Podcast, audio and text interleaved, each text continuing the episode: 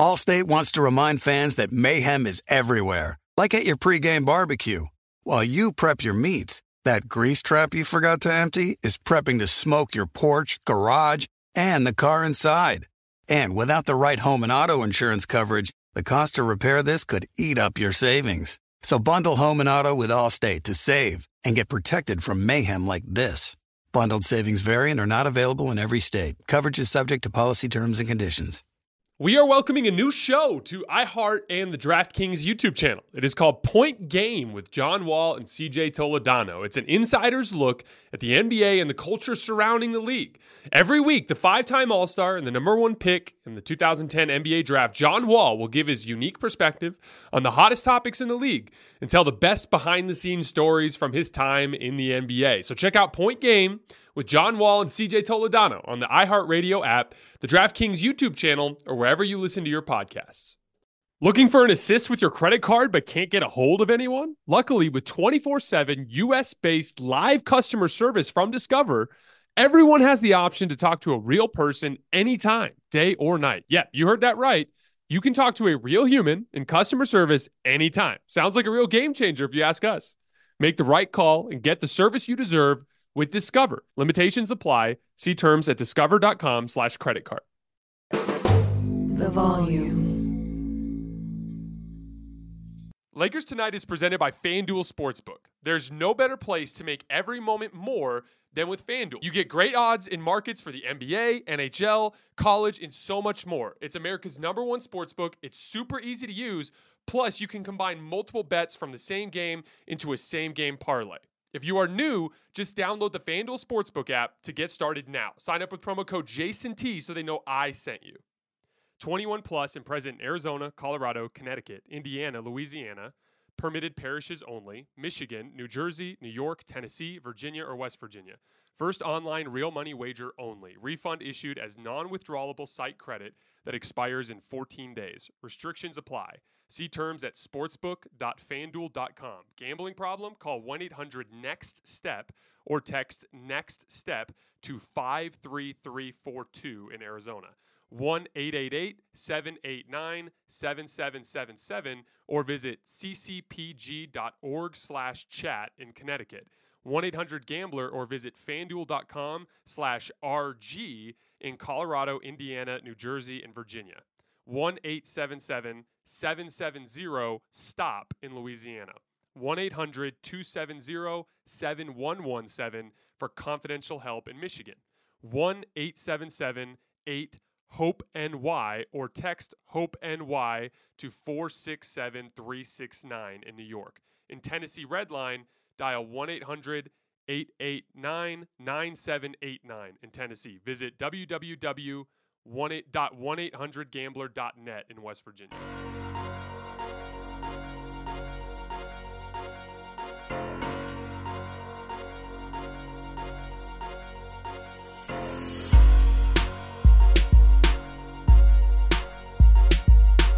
All right, welcome to Hoops Tonight, presented by FanDuel here at the Volume. Happy Monday, everybody. I am Jason Timpf. I hope all of you guys have your weeks off to a great start. Well, tonight's outcome went about exactly as I expected.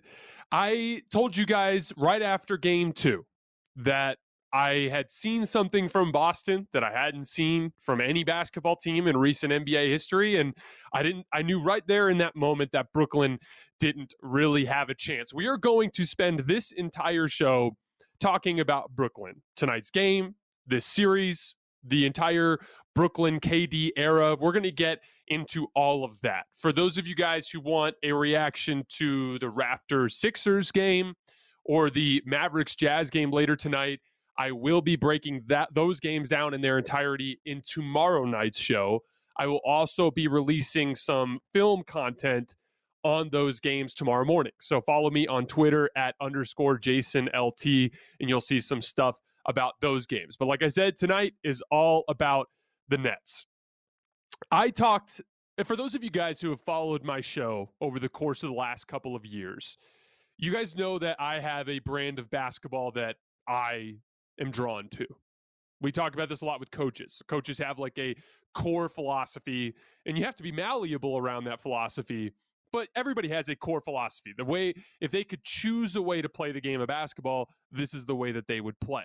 And for me, for those of you guys who've listened to the show long enough, you guys know how I feel about switching everything on defense, prioritizing wings over guards and bigs, kind of going with positionless, ultra modern basketball, five out on offense, lots of driving and kicking, and everyone on the floor is an offensive threat, and then the ability to switch everything on defense.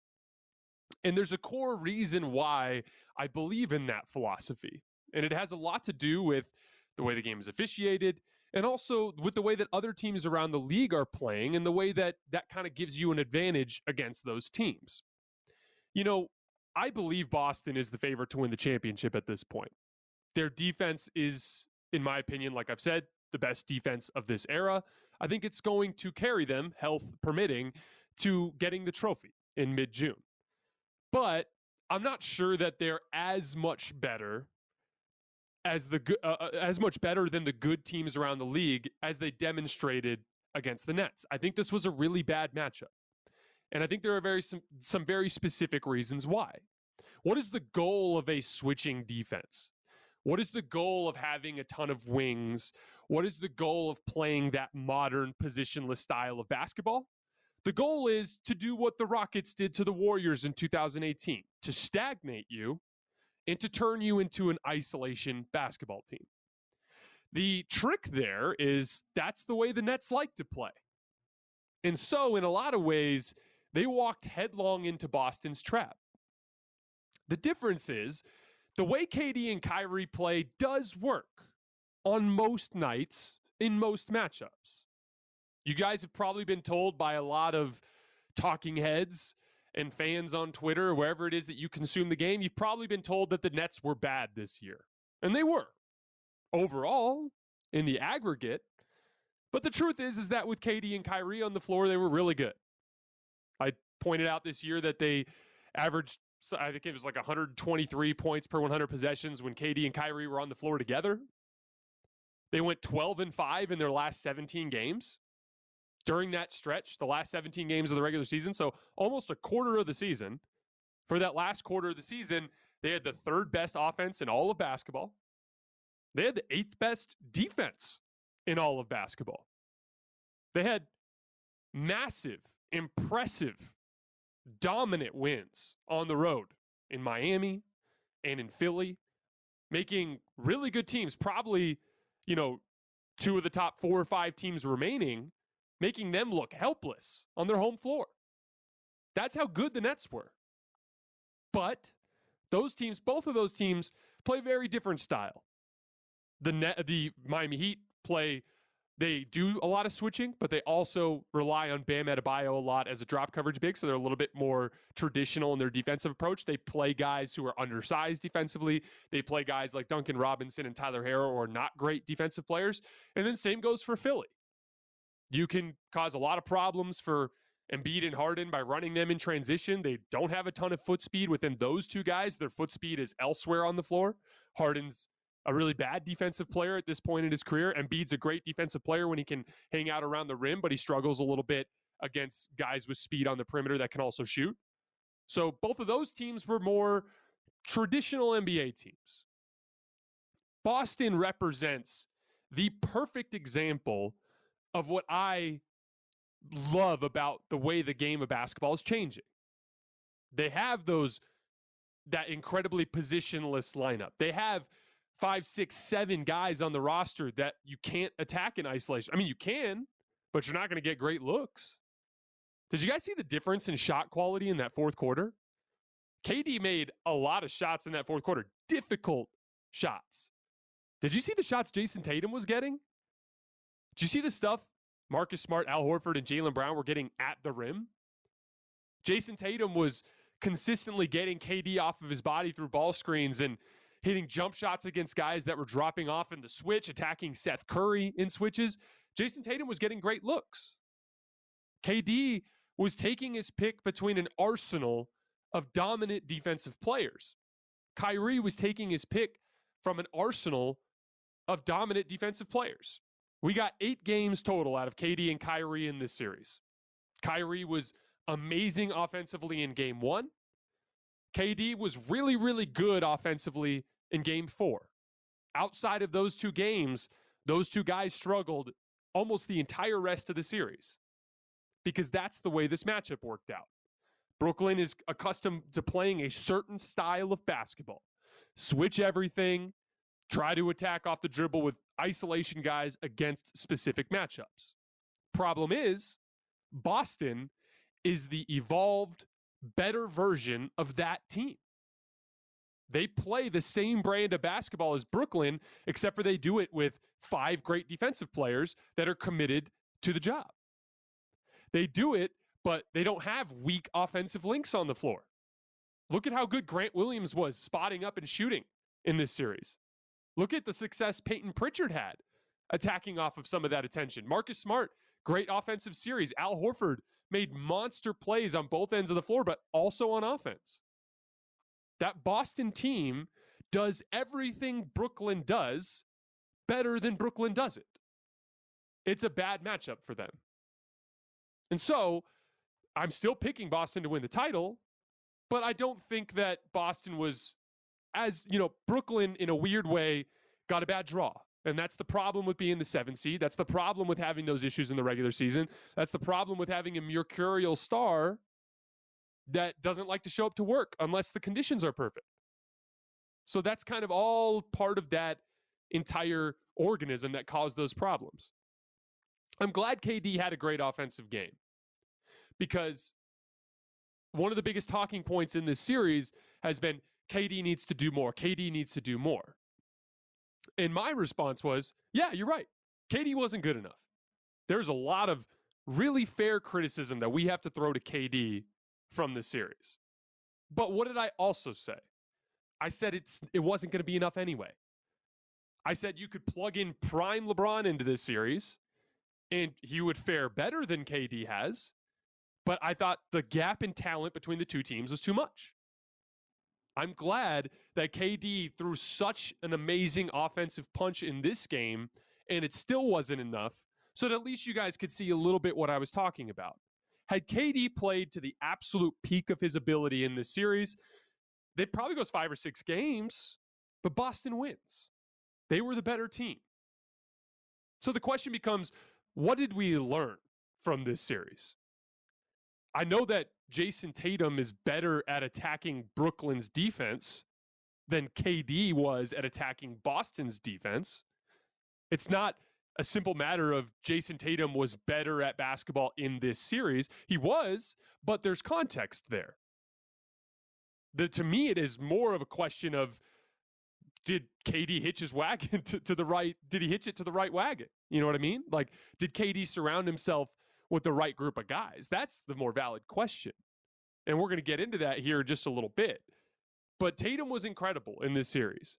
His shot making was at another level than KD's was, but he was doing it in easier matchups, which is what I predicted before the series. I thought the matchups that Tatum could attack would be his opportunity to outplay KD, and he did. His shot quality was massively better than KD's in this series. The big takeaways that I learned in this series one, the Celtics defense is all time great. And I think they're going to win the championship if they stay healthy. Two, we learned that KD is a bona fide, excuse me, Jayson Tatum is a bona fide, real deal superstar. He is in the club. He is there with all of those guys at the top. Now he has to continue to show that and win championships to get the same level of cachet in terms of his overall resume. But right now, as a basketball player, Tatum is in that group. He absolutely has to have that respect.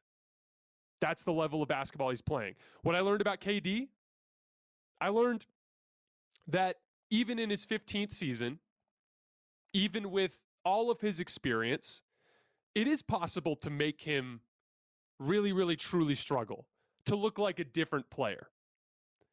You know, I said after game two, I was like, I still think KD's the best player in the world. I just think this is a bad matchup. I have to go back on that now the standard I hold the best player in the world to is a very high standard. As those are, I'll just ask all the LeBron fans that are in my mentions every single day. So I can't, in my right mind, call Kevin Durant the best basketball player in the world anymore because a basketball team made him struggle in this series. I have to give a ton of that credit to Boston, but there also has to be some culpability with KD. So who takes his spot? I don't know. That's a good question. Right now, I think Giannis is by far the best player that's remaining in the playoffs, but he very well might run into this Boston team in the next round and lose. That's a very realistic outcome. But I think it's fair that we can say that KD is no longer the best player in the NBA. And then last, Kyrie Irving. And we're going to talk a little bit more about him in a minute. Is there a player in the NBA that relies more on one single shot to define his legacy than Kyrie?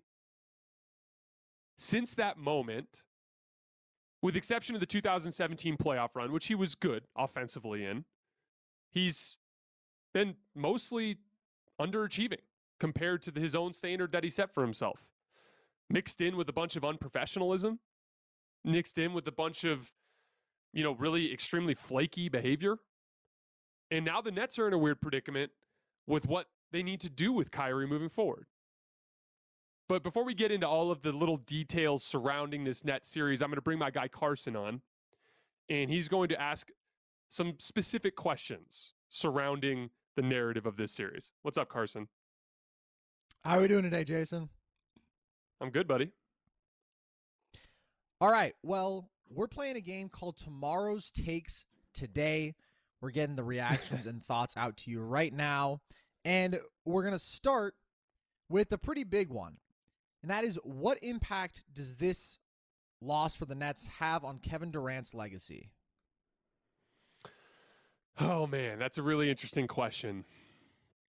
I have a hard time with legacy changing occurrences this late into someone's career because I feel like mm-hmm. at a certain point we have to adjust standards based on decline. And in a lot of ways, guys like LeBron and Chris Paul have changed the way that we have to evaluate aging in stars because those two guys are so incredibly unusual.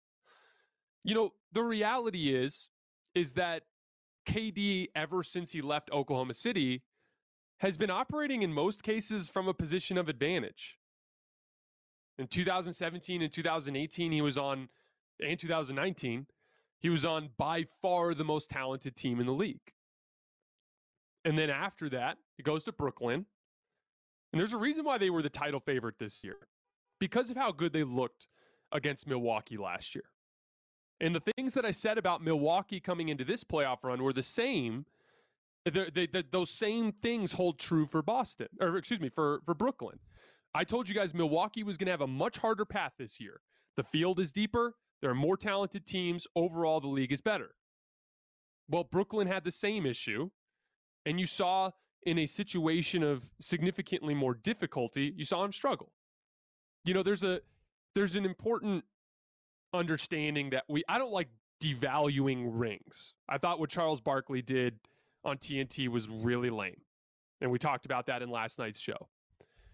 But it is true that no two rings are the same every basketball fan has a certain amount of, you know, understanding of the circumstances.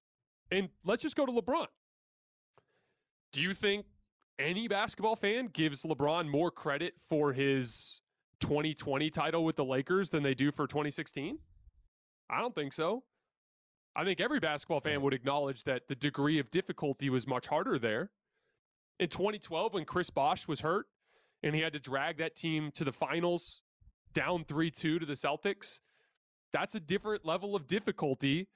The, being an underdog in the NBA Finals against that Oklahoma City Thunder team, there's that's a different level of difficulty. The issue that KD has is even though the 2017 and 2018 titles were real championships, real deal jewelry championships, but the degree of difficulty was low, extremely low, compared to almost every championship in NBA history.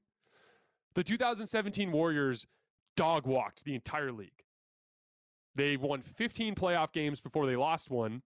And the one game they lost was game four in Cleveland when the series was already over and Cleveland made like 21 threes in the game.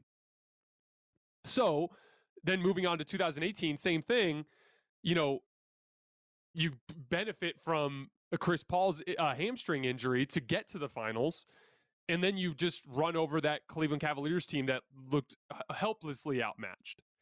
And so that's the issue for KD in the court of public opinion is he doesn't have the degree of difficulty attached to the championships. But at the same time, when the degree of difficulty has been higher, he's lost. And unfortunately, in the court of public opinion, that's going to cost you. And I feel bad for him in a lot of ways because a lot of people forget that when LeBron signed with the Miami Heat in 2011, had Dwyane Wade stayed healthy, his 2012 and 2013 titles also would have lo- looked easy. It's been one of the mm-hmm. things that I've I think has been an interesting subplot of LeBron's career. Him struggling, well, the team struggling in 2012 and 2013, those championships looking hard, down 3 2 to Boston, falling down 1 0 in the finals to the Thunder as an underdog, going seven games with the Pacers in 2013, going seven games with the Spurs in 2013. All of that had to do with Tim Duncan massively outplaying Chris Bosh and Dwyane Wade's knees giving up on him. LeBron was in a weird way fortunate that that Miami Heat team kind of fell apart with health because it made everything look hard. There's no debate that LeBron faced great adversity in pursuit of his championships. Meanwhile, KD has had two incredibly easy championships compared to some of the other ones surrounding. And then when the difficulty has been higher, he's looked bad. So it's unfortunate, but it's just the reality of the way the court of, of public opinion works. I personally am crediting mostly Boston for the series. And I'm not going to be super hard on a year 15 player who's coming off of a torn Achilles, struggling against what I think is the best defense of this era. But the court of public opinion is going to p- pile on him. And there's a lot of evidence for those people. So I don't necessarily blame them for feeling that way. I totally agree with you on the point of it's tough to me for a guy like KD when he's 33 to have a negative legacy altering single series, a four game sample size. I do think another interesting point is uh, to me, two of his best postseason runs ever were his two postseasons before this that didn't result in titles. And so they're just not remembered in the same way. I mean, he averaged 35 a game against the Clippers in 2019. I thought that was like maybe the best he's ever played, period. He was unbelievable.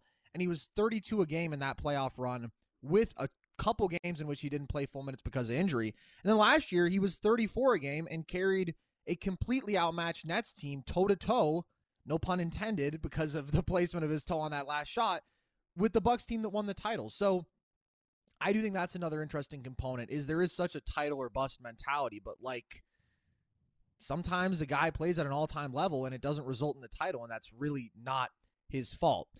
We have from the that's chat. A, that's a great point. Really quick, yeah. really quickly. LeBron James was. I thought uh, some people think he was the best player from 2007 to 2020. You guys know me; I'm a little bit. I'm much more slow to make that change. I thought LeBron was undisputably the best basketball player on planet Earth from 2012 to 2020. That's a what's that? Nine seasons. Got four championships. So undisputed best player alive, four championships. So you're right, Carson. It's the title or bust mentality. It just simply isn't true in a team sport. You absolutely have to have some things go your way. Well, speaking of the Tyler bus mentality, this would certainly be a title centric move. 100% dork says in the chat, KD about to join Boston. Jason, what are your thoughts on that? you never know you know, K- KD knows what it is. If there's if there's one thing that I've really appreciated about KD in the last couple years, it's that ever since he got caught in the burner account incident, he's just leaned into being exactly who he is.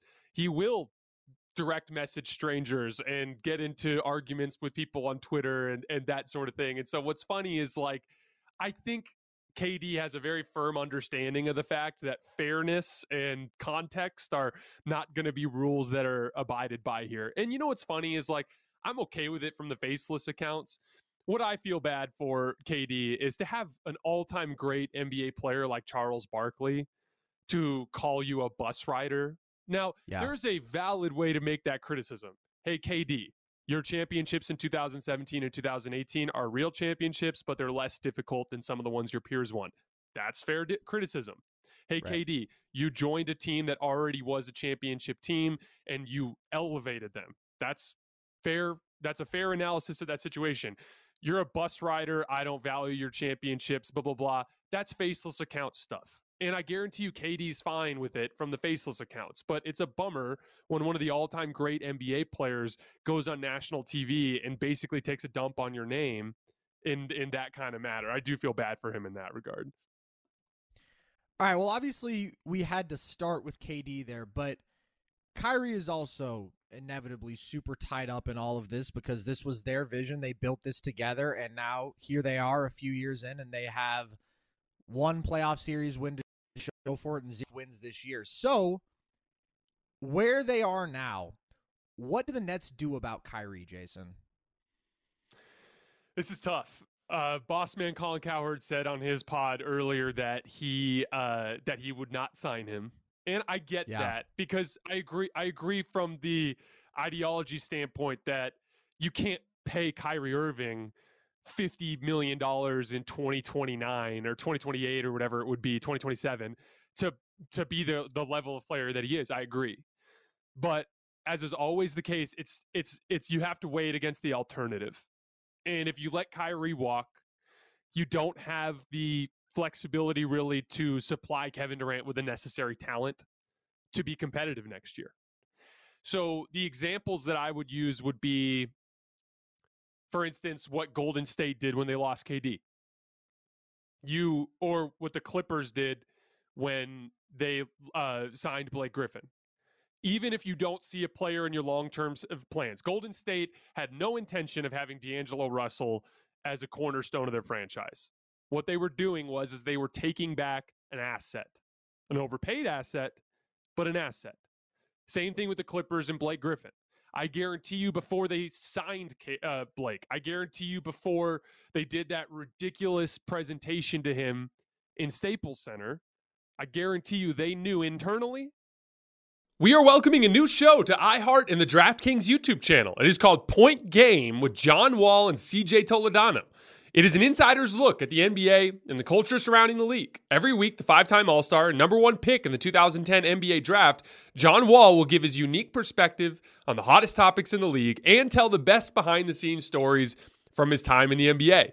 CJ will bring his A list comedian buddies to keep it light and fire off some hoops takes. Plus, John will be inviting current and former NBA players, friends, and teammates to join the show as well to give their unfiltered accounts of what really goes on in the league from a player's perspective. So check out Point Game with John Wall and CJ Toledano on the iHeartRadio app, the DraftKings YouTube channel, or wherever you listen to your podcasts. Allstate wants to remind fans that mayhem is everywhere, like at your pregame barbecue. While you prep your meats, that grease trap you forgot to empty is prepping to smoke your porch, garage, and the car inside. And without the right home and auto insurance coverage, the cost to repair this could eat up your savings. So bundle home and auto with Allstate to save and get protected from mayhem like this. Bundled savings variant are not available in every state. Coverage is subject to policy terms and conditions. Does the craziness of everyday life leave you feeling stressed and shedding? Since having kids, have you started to see a little more of your scalp? Are you unhappy with your hairline? When it comes to thinning hair, there are many root causes at play, and Nutrafol addresses them through a multi-targeted whole body approach.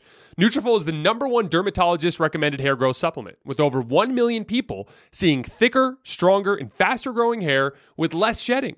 Physician formulated with drug-free ingredients, Nutrafol supports healthy hair growth from within by targeting key root causes of thinning stress, hormones, environment, nutrition, lifestyle, and metabolism through whole body health.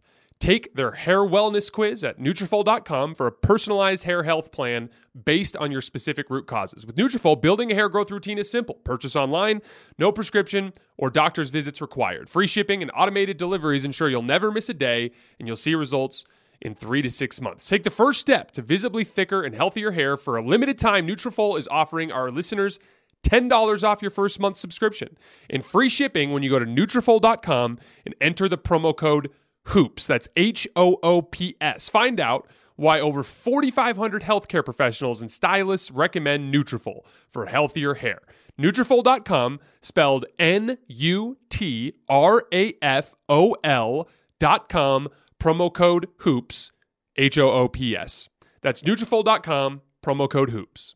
That they were planning on trading in. But they needed the asset. It's Kyrie will instantaneously, the minute he puts pen to paper, be one of the worst contracts in the league. That's a fact. He is, you know, I I I thought Nick Wright, who went on Cowherd's pod, I thought put it very succinctly. He's like, Kyrie, his top end is amazing, but he basically said he's nowhere near consistently enough. Uh, he's not consistent enough with it for it to bring any real value, and that's true. It's a fact. Just like his last playoff series in Boston, looks amazing in game one, shoots the Bucks just into oblivion to take a 1-0 lead, and then you didn't hear from him again the rest of the series. That's just kind of the nature of the Kyrie experience. So what you got to do is you sign Kyrie to the full whatever max he wants, and then immediately during this time frame here in the next year or so, you trade him because or as soon as his contract will allow you to trade him after he signs because i know there's like a little bit of a delay. I think you have to wait till like almost the trade deadline in that first season. Mm-hmm. but you trade him because there will be a team out there just like the pistons did with blake griffin that will talk themselves into this is an available star. He can be had for relatively cheap. So i i think as as awful as the Kyrie experience has been, and if I'm Brooklyn, if I'm a Brooklyn fan, if I'm a Brooklyn player, if I'm a Brooklyn coach, I want him out of here but you got to bring him back simply for the asset. So let me ask you this. Because I think obviously the dynamics with Kyrie are always going to be super weird. At the same time, this regular season, minutes KD and Kyrie played together, they had an offensive rating of 122, better than that even, which would be, you know, by far the best in the league. He has been these last three years in Brooklyn scoring at career volume like 27 a game on elite efficiency. And of course, you talk about, you know, the restrictions that you would have in terms of building out the roster if they just let Kyrie go. The Nets had $50 million in cap that was not on the floor in this series between Ben Simmons and Joe Harris and two of their clearly top five five guys. So is there any part of you that looks in that and thinks, well, maybe with peak Kyrie and with those healthy guys on the floor, it is worth sticking it out just legitimately for another year or maybe even further than that through that contract? Carson, you're a very smart man because this was oh. uh, uh, this was the I had a very similar thought process last night. Um, the thing is, is that KD and Kyrie. Oh, we talked about this earlier in the show.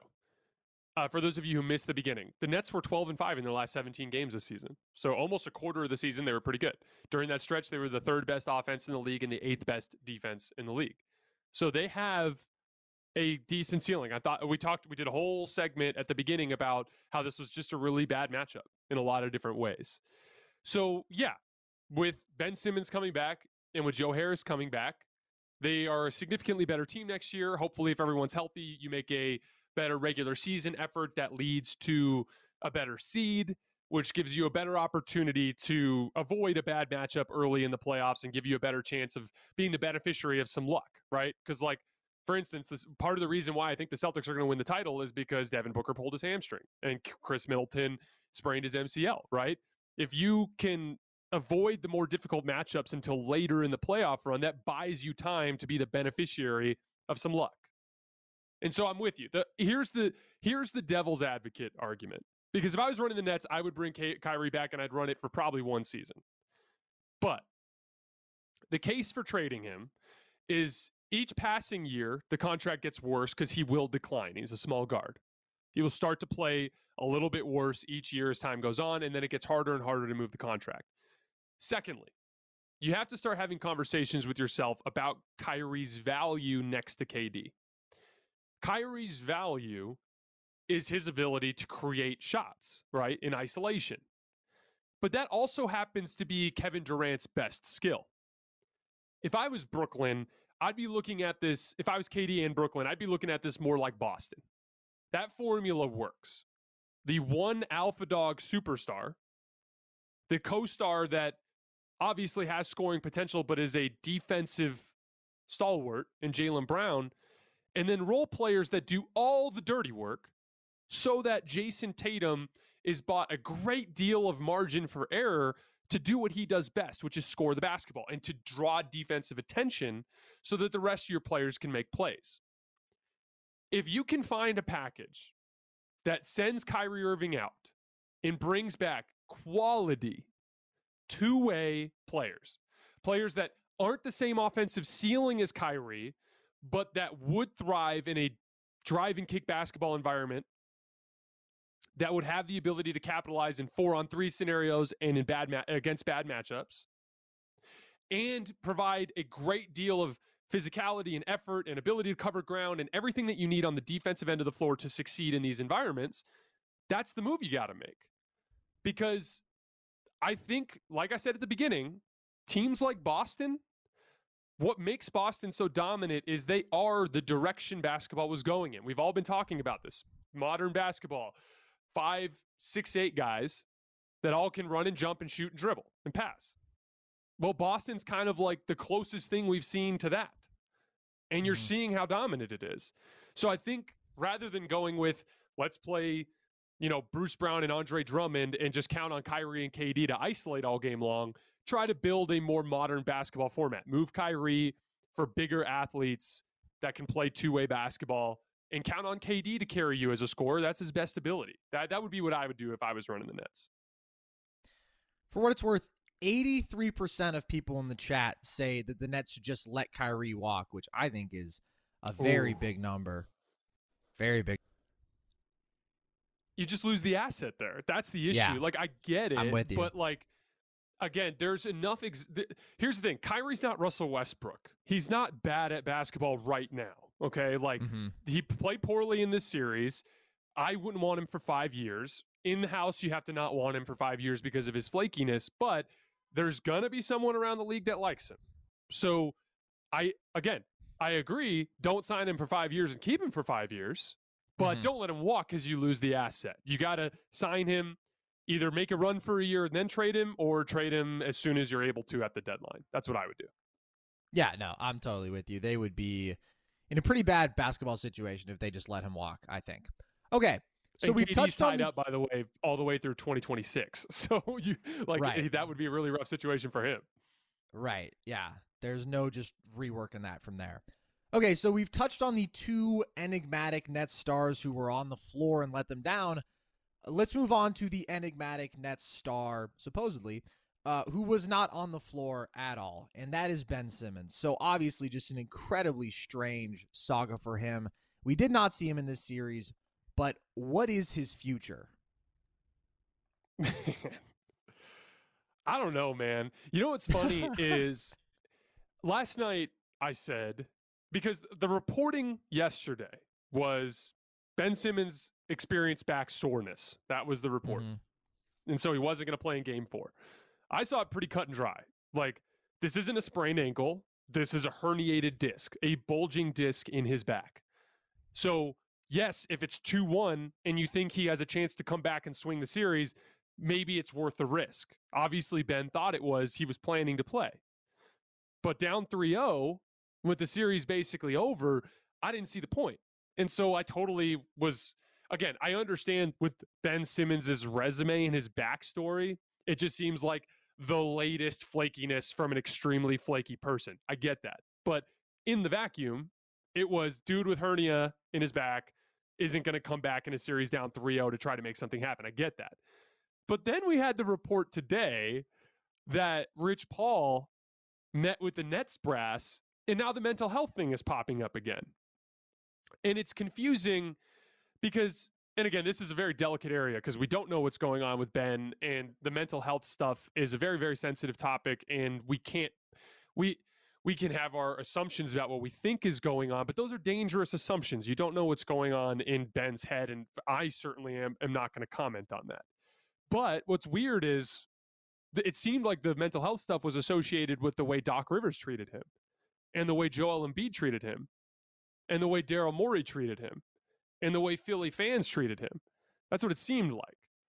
And then we haven't heard much about the mental health stuff this entire last part of the season. So for it to like come back to the forefront of the conversation is strange. My theory is that the Nets brass is pissed that he didn't play in game four, which I, and they probably came to him, and then that's when it got brought back up again. But we don't know. We just don't know. It's a very, very delicate situation. To make a long story short, I would approach Ben Simmons this summer and be like, Are you going to play next year, man? Because if not, we need to know. We need to move you. Right. But like, all, this is turning into one of the strangest sagas. And if you have to trade Ben Simmons again this summer after he didn't play a single game for the Nets, his value's lower than it's ever been. So it's just a really, really tough predicament. But I, I man, I don't know what you do. And you ha- it's such a sensitive topic that you can't kind of. It's hard to come out and be forthright about it. You know what I mean? If you were just down the NBA right now, about where do you think you would take Ben Simmons in a draft out of everybody, just if you're trying to build a winning team? Oh man, a that's a good one. question. Um, man, here's the thing. Imagine Ben Simmons in his physical prime. Think like last season before he got hurt, or before Right. this whole back thing came up. And imagine plugging him into like Boston system. You know, like as a Mhm. guy that that can defend in an all switching system and can attack closeouts and things like that. The the sh- the inability to shoot is a massive problem. The lack of offensive confidence is a massive problem, but he is such a devastating weapon on the defensive end that I think if you put him in a situation because with the Sixers he was weirdly depended on offensively. So when he became a shell of himself that couldn't score, especially in fourth quarters in that series against the Hawks, it was devastating to the Philly offense. But in theory, if he's in a different role, there are lots of teams around the league that play non shooters. So if he could be a Draymond Green, meaning like he's around other great offensive players, and his job is to be a playmaker off of that attention and to be the best defensive player on his team. Ben Simmons was in the was in the defensive player of the year conversation last year. So I would argue that kind of like we had a debate the other day. Where would you rank Draymond in his value in the league? And we talked about remember Carson, we said he'd be top 15 if he was on the Warriors because the value he brings Right. to that specific system was worth so much. Mhm. Well, the the inverse of that here is if I could put Ben Simmons into the perfect scenario for him to cover for his weakness, he's a top 20 25 player. But Yeah. if if anything is out of line there, he suddenly does drop way way way way way further down that list. And so Right. I would say that inherently makes you further down that list because we can't always have perfect control over our circumstances if that makes sense. Absolutely. And like you said, you don't know if the guy's even going to play basketball, but I totally agree with the general Draymond comp there. I- feel like Ben Simmons at his best is a superstar role player and that he does so many little things. He has such winning traits if you're talking about the playmaking, you know, not needing to dominate the ball if he's willing to be that short roller and whatnot. And obviously everything defensively, just about right situation and embracing that role. Okay, so obviously we start with the players here, but inevitably, when there is a team that has accumulated this much talent and yet one of their stars won't get the vaccine, one of their stars doesn't even play basketball for them, and they lose in a disappointing fashion like this, a lot of eyes are going to turn to the coach. So, do you think Steve Nash is coaching the Nets next year? And if not, who is, Jason? I think he will be. And I've seen some reporting on that. Now that can Yeah. change. That can change just because KD has a change of heart over the next two weeks. You know what I mean? Right. KD could literally go back and watch a bunch of tape from the series and feel like they weren't organized enough and then approach Joe Tsai and be like, yeah, I want a new guy. So that can change. But the reporting is, is that he's coming back. I've defended Steve Kerr to some extent on this show. He doesn't you you hit the nail on the head, Carson. He's had a bunch of external circumstances that were out of his control. A lot of the way that they play offensively has to do with the way Kyrie and KD want to play. Right. You know, they don't really have a ton of like big versatile wings to run uh, an awesome drive and kick offense because the only way they can do that is by playing Patty Mills and Seth Curry and Goran Dragic all at the same time, and then they become so small that they get Mhm. demolished. Even when they went small tonight, they were getting demolished on the offensive glass. So it's kind of just like a downside of roster construction in a lot of ways. You know, I I think that in terms of like if they did make a coaching change, who you bring in, so much of that depends on what they do with the roster this summer. If they bring back all of the same guys, you need to find somebody that can coach them up in a similar manner to Ime Udoka and try to embrace some of that five out basketball in that regard. But if there's a massive tr- a transition in roster over the summer, then so much depends on where they land with personnel because you need to have a coach that fits the personnel that you have. My guess is that Steve Nash will be back. All right. Well, Jason, this show for many nights this year was known as Lakers Tonight, and then some things changed. But we got to tie in a bit of a Lakers angle here because obviously felt like nothing could be worse than what happened with them. But eh, do you think the Lakers had a more disappointing season this year or the Nets? The Lakers, man. Like, Yeah. the Lakers were losing to the Oklahoma City Thunder in a in a must-win playoff game at home with LeBron James and Anthony Davis. They got manhandled by the New Orleans Pelicans. Like this team, I look, I I get it that and this is what makes it so unfair. KD is going to take a massive hit in the court of public opinion for what happened in this series.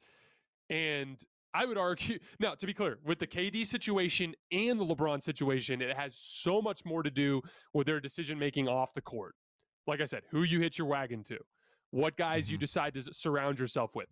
LeBron going after Russ was an all time basketball mistake from uh, one of the smartest basketball minds that we have in the game.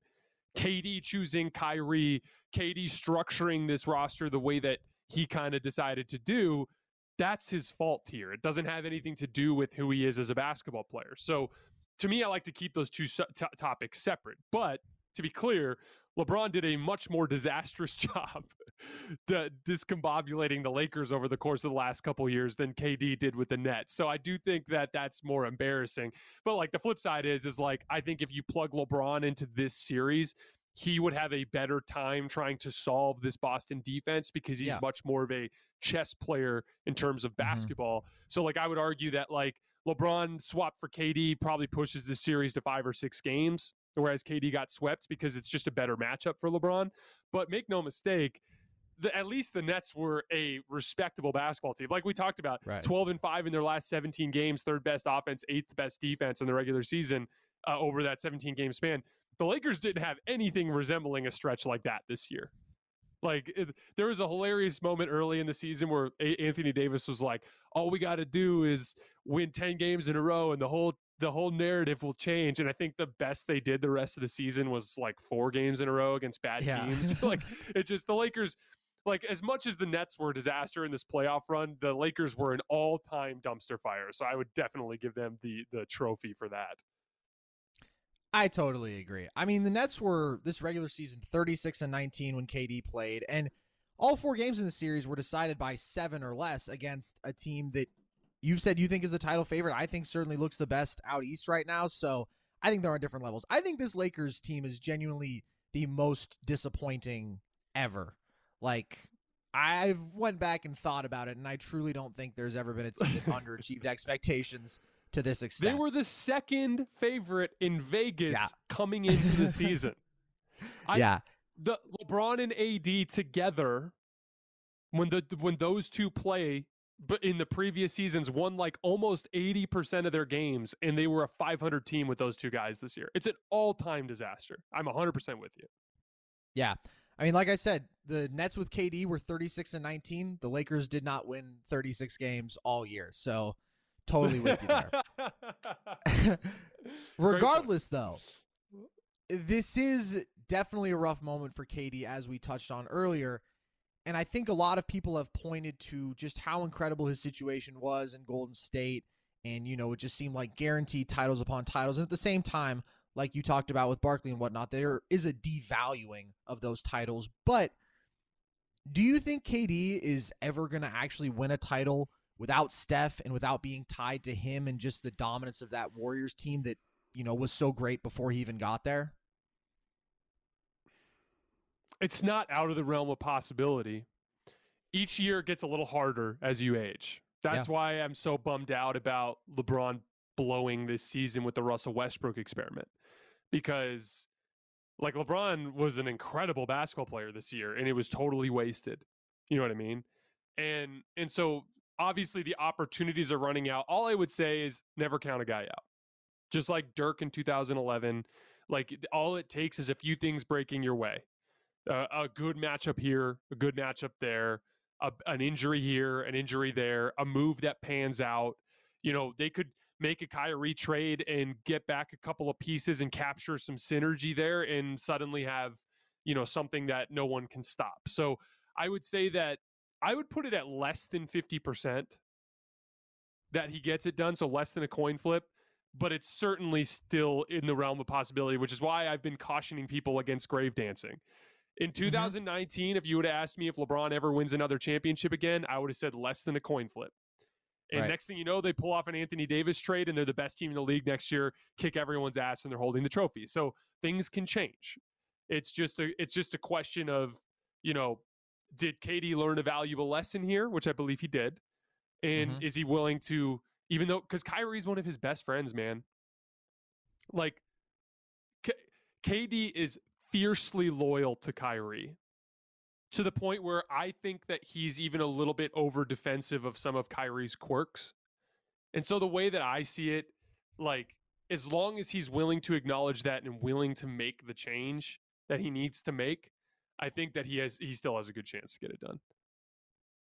Yeah, I mean, I think you're spot on with evoking the 2019 LeBron comparison there. You just don't know. As long as these guys are at peak in the conversation for best player in the world level, a lot of people want to come play with them. And obviously, there is still a lot of basketball talent on this roster. And KD has not fallen off at 33 off of an Achilles tear. So, you know, I'd be hesitant to just presume that he's going to fall off too quickly anytime soon. Okay. Last question here agree. for the first time, we'll touch on something non Nets related. Looks like the Raptors are about to beat the Sixers. So, Jason, obviously you picked Toronto before this series. Are you starting What's to the score? Here, let me pull it up real quick. But regardless, I'll I'll get it to you in a second. Do you think though it's 99-82 with a minute 18 left? Do you think we may see the Sixers become the first team ever? Yeah. To blow a 3 nothing lead. Man, you could. So, so okay, for everyone who's watching, I have not watched a single dribble of this game. I will watch the entire film tomorrow morning and I will break it down. Follow me on Twitter at underscore Jason LT. I'll break it down on Twitter. And then tomorrow night, we will have a full segment devoted to this. So we will break this down eventually. But as I was watching that Nets game and I was peeking up in the corner and seeing the score, you could almost feel it, Carson. You could just feel you could feel the toxic energy coming from that scoreboard. like you could just tell like I like I could just see like palms getting sweaty, crowd getting annoyed, potentially considering booing, all of that stuff. The Sixers are the better team and they have two opportunities to beat the Raptors. They should win. But there were a lot of things that went against the Raptors to start the series. Scottie Barnes getting hurt, Pascal Siakam and Fred Van, v- VanVleet getting outplayed by Tyrese Maxey. There were a lot of Gary Trent Jr. and his illness and his inability to basically be functional at all in games one, two, and three. So there are some things that are favoring Toronto now. Pa- Pascal Siakam, again, I don't even know what happened tonight. He played great in game four. Gary Trent Jr. played great in game four. They finally got out in transition after getting destroyed in transition in all of the earlier games of the series. So there are some things that are headed their way. And again, for the health, I said this last week. For the health of the game of basketball, we need Philly to lose because the approach, even though I love Joel Embiid's game, his approach to foul hunting, I have a huge problem with in terms of the watchability of the product and the health of the league in the long run. Same thing goes with James Harden. So, like, I think it's important for Philly to lose. And I could not think of a more magnificent fashion than them blowing a 3 0 lead. I'd be lying if I told you I wasn't rooting for it. It's absolutely what I'm rooting for.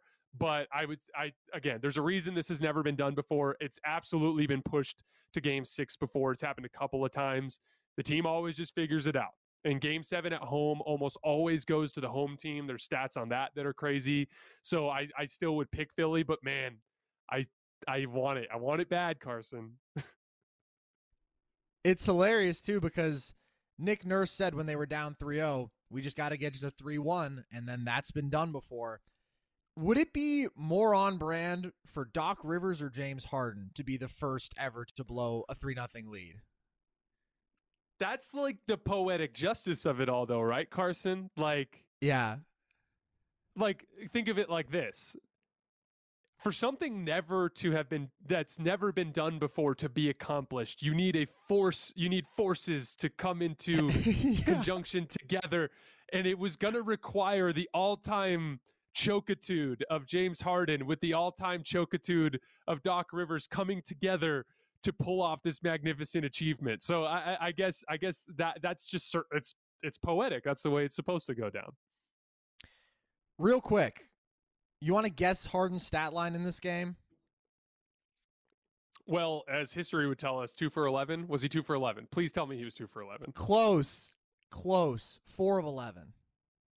Four of eleven. Okay, that's not that's. It, but hey, here's the thing: four made field goals, and a chance yeah. to close out a team at home to prevent having to go to Toronto. But I mean, we've talked about that to death. We'll get more into we will get more into this series um, tomorrow night, and like I said, tomorrow on my Twitter feed in the morning. But I, uh, uh oh man, I, I, I, I hope so. I hope so, Carson. Yeah, man, fifteen and seven with five turnovers on four of 11 shooting. Not exactly a big game from big game James. All right. All right. We do have more thing here coming back to the Nets because we have some Kyrie news.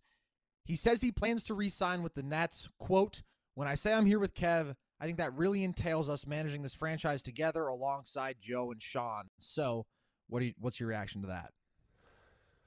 So, not a big surprise. We've talked about on the show Kyrie and KD's friendship is a lot stronger than I think people realize. Um, I will say this though, kind of like when do you guys remember after the the Lakers lost to the Pelicans and LeBron and AD were sitting on the bench after the game, exasperated, and Russ came up to him and was like, it was like slapping him on the knee and like trying to cheer him up and, and like like getting mad at Frank Vogel for not playing him enough and stuff like yeah. that. And there was like this there was this weird expression on LeBron and AD's face, like this awkward, like, I can't believe this guy's talking to me right now type yeah. of energy. like that's the thing is like there will be a point with every friendship because LeBron and Russ were friends. There will be a point in every friendship where eventually it becomes too much to deal with. And I do wonder if KD looks at this and goes, Hey, man, this is the one thing I need from you. Like, I'm the seven footer. I can be a defensive fulcrum. I can be this great playmaker that I can be from time to time you're the guy who's supposed to be able to create his own shot against any defense. And he was like completely chopped off at the knees after game one. And so, you know, from the standpoint of Kevin Durant, I would just be watching out for KD eventually just being sick of him. All right, guys, that is all we have for tonight. I sincerely appreciate your support as always. Check out my Twitter feed tomorrow morning for some breakdowns of the games from tonight. And then tomorrow night, after the final buzzer of the final game, we will get into the weeds about the two games from tonight, as well as everything that was going on in tomorrow night's slate. As always, I appreciate your guys' support, and we will see you tomorrow.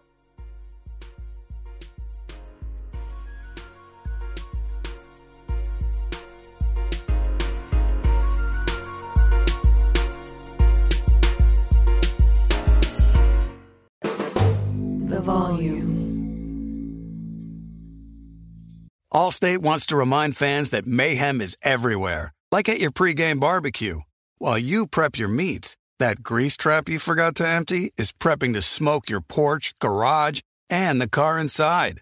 And without the right home and auto insurance coverage, the cost to repair this could eat up your savings. So bundle home and auto with Allstate to save and get protected from mayhem like this. Bundled savings variant are not available in every state. Coverage is subject to policy terms and conditions. Looking for an assist with your credit card but can't get a hold of anyone? Luckily, with 24 7 US based live customer service from Discover, Everyone has the option to talk to a real person anytime, day or night. Yeah, you heard that right. You can talk to a real human in customer service anytime. Sounds like a real game changer if you ask us. Make the right call and get the service you deserve with Discover. Limitations apply. See terms at discover.com slash credit card. Hey guys, back at the playground again, huh? Yep. You know what this playground could use? A wine country. Heck yeah, and some waves so we could go surfing. Oh, ah, love that. A redwood forest would be cool. I'm in. Ah, ski slopes. Let's do it. Um, can a girl go shopping? Yeah, baby. Wait.